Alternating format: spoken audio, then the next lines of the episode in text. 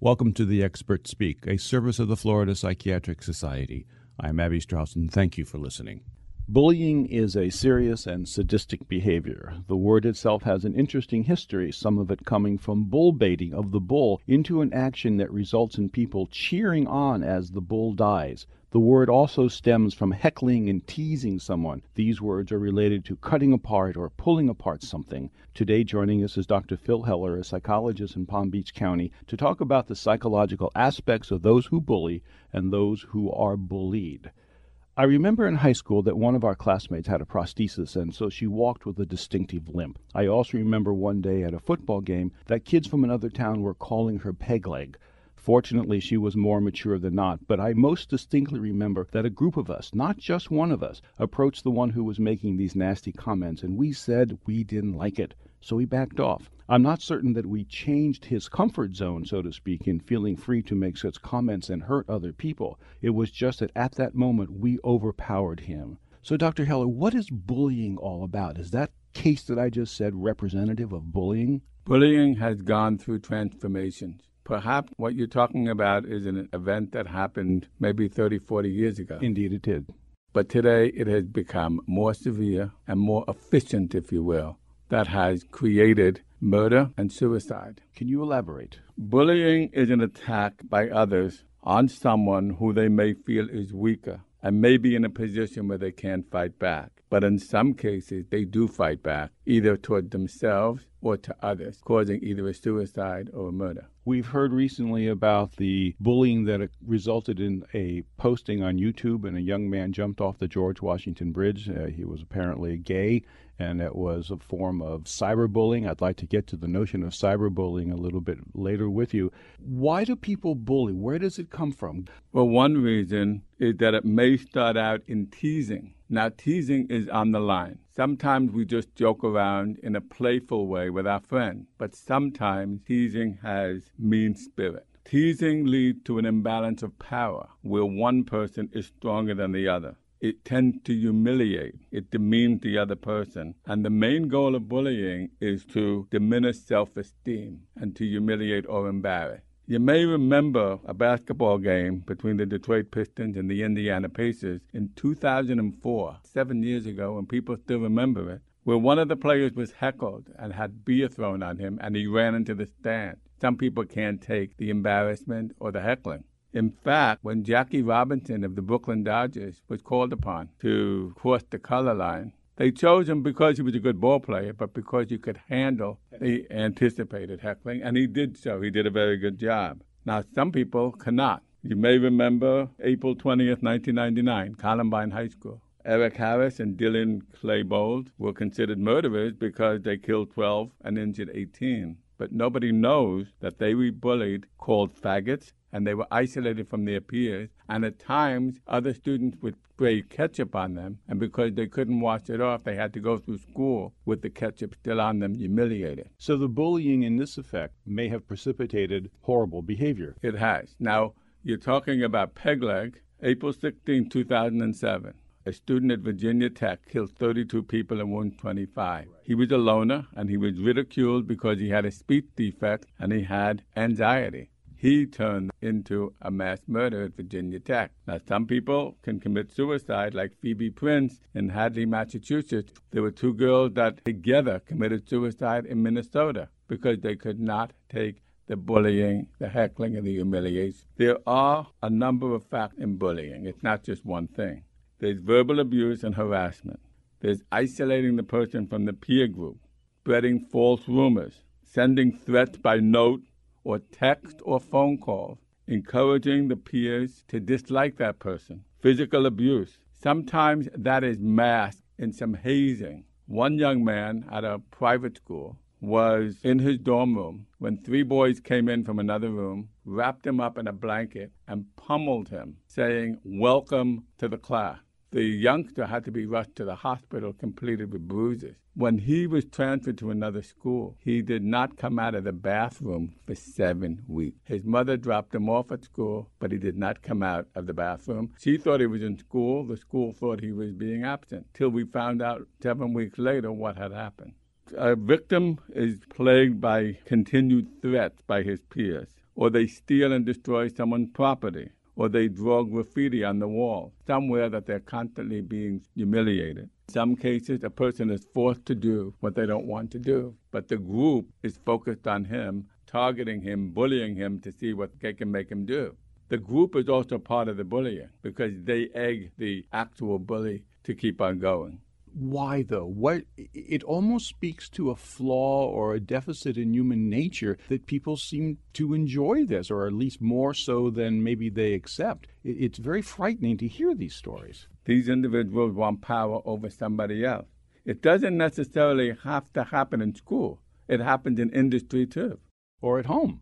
Right. There was a case I had done where a manager would ask his secretary to give him sexual favors, and he called her his wife at work. He totally demoralized her, but because she needed the job, she stayed with it until she finally filed a lawsuit. There was an, a major airline that bullied five of their employees, claiming that they had stolen a customer's wallet. They forced three women and two men into a strip search, saying if they didn't do the strip search, they lost their job. Each one of those people had a family and they were dependent on their job. This is something I call sadistic enforcement, and it's a bullying in the workplace.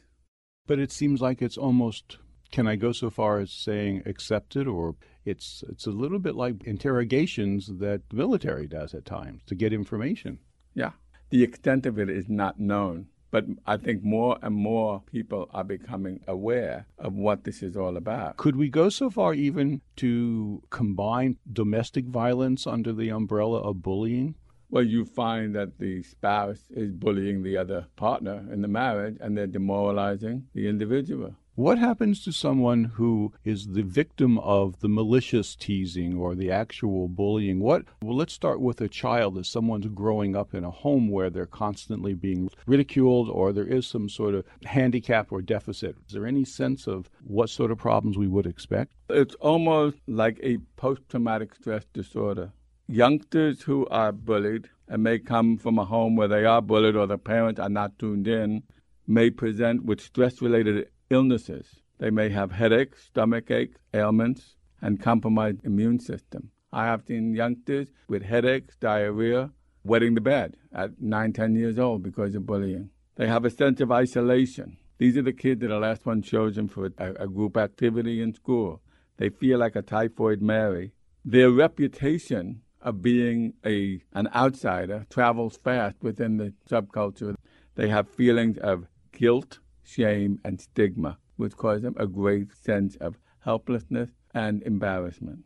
They have increased anxiety and also a hyperarousal as if they have post traumatic stress. They're always anticipating the next attack. They have difficulty concentrating.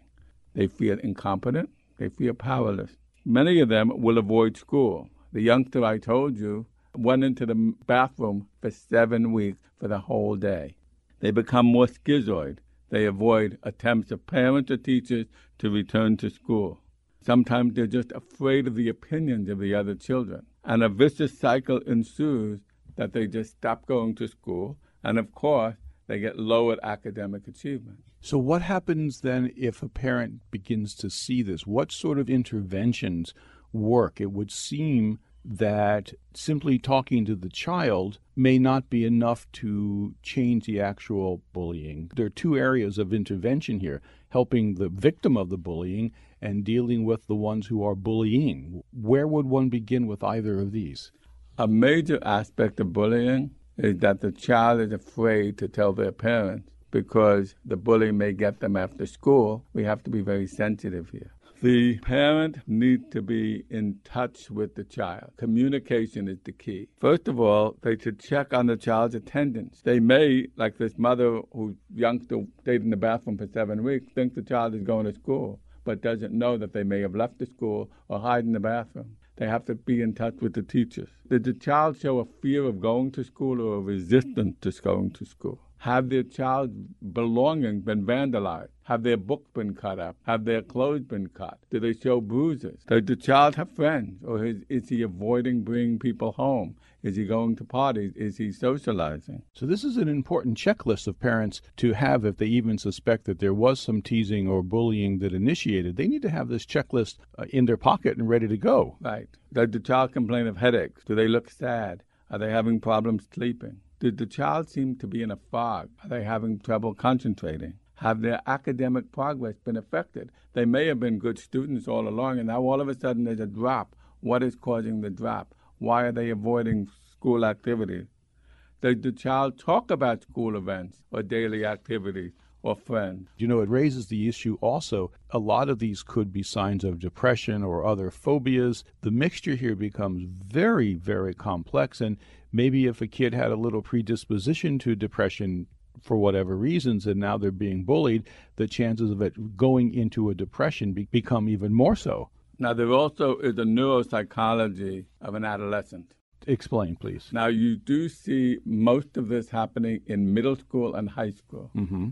We do know that the adolescent is forming an identity of what their values are, what they would like to be when they grow up, but the brain is not complete till about the age of 24. Right.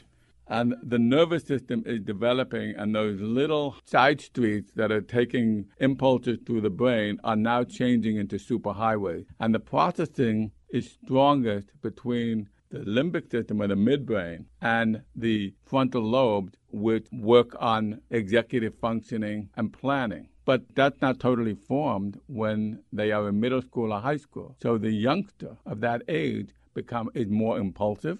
They feel a great deal of things, they may react on things, and they don't really think things through. That's the problem with the adolescent brain.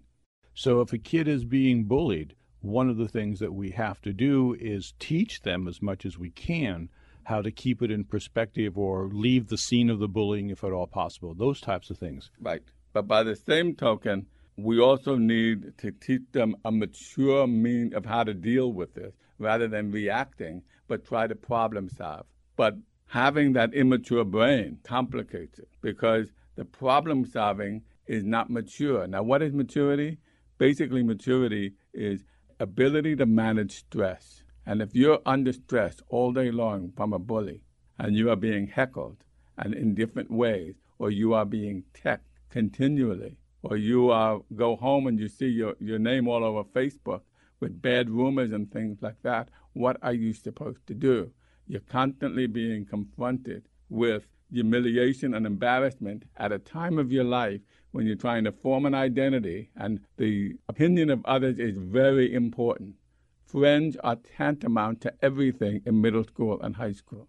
And if you are considered the loser, the peg leg, what are you supposed to do? Do you take the anger inside of you and possibly lead to a suicidal situation?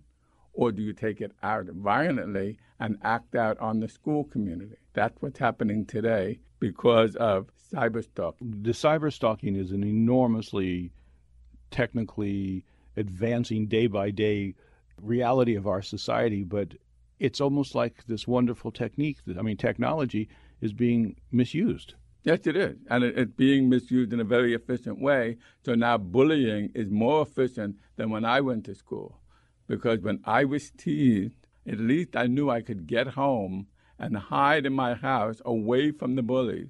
And the door was shut and they couldn't come in. I had a sanctuary. Today, you have text messaging, you have telephones, you have the computer, you have Facebook.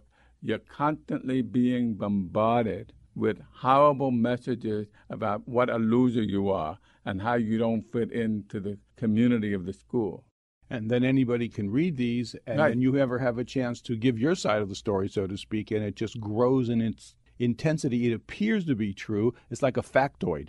It, it, it, it's not really true, but it becomes true because it's published. That's right. And another big piece of it are the bystanders.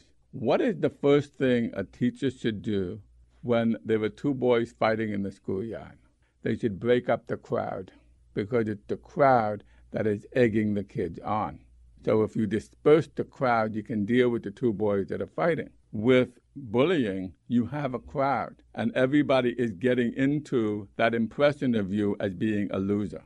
Even innocent kids, they're picking up on the overall atmosphere. And there is something called groupthink, which is what we need to watch out for in gangs and in mob scenes, because what you might do in a group, you won't do individually because of the guilt. The guilt is dispersed through the group. So therefore, if everybody's kicking the guy that's down, everybody will kick him without any type of guilt. If everybody is harassing this one person, okay, let's do it. Some bystanders may not get involved, but others encourage the bullying, and the bully feels successful that they have gotten everyone to hate this one person they're going after.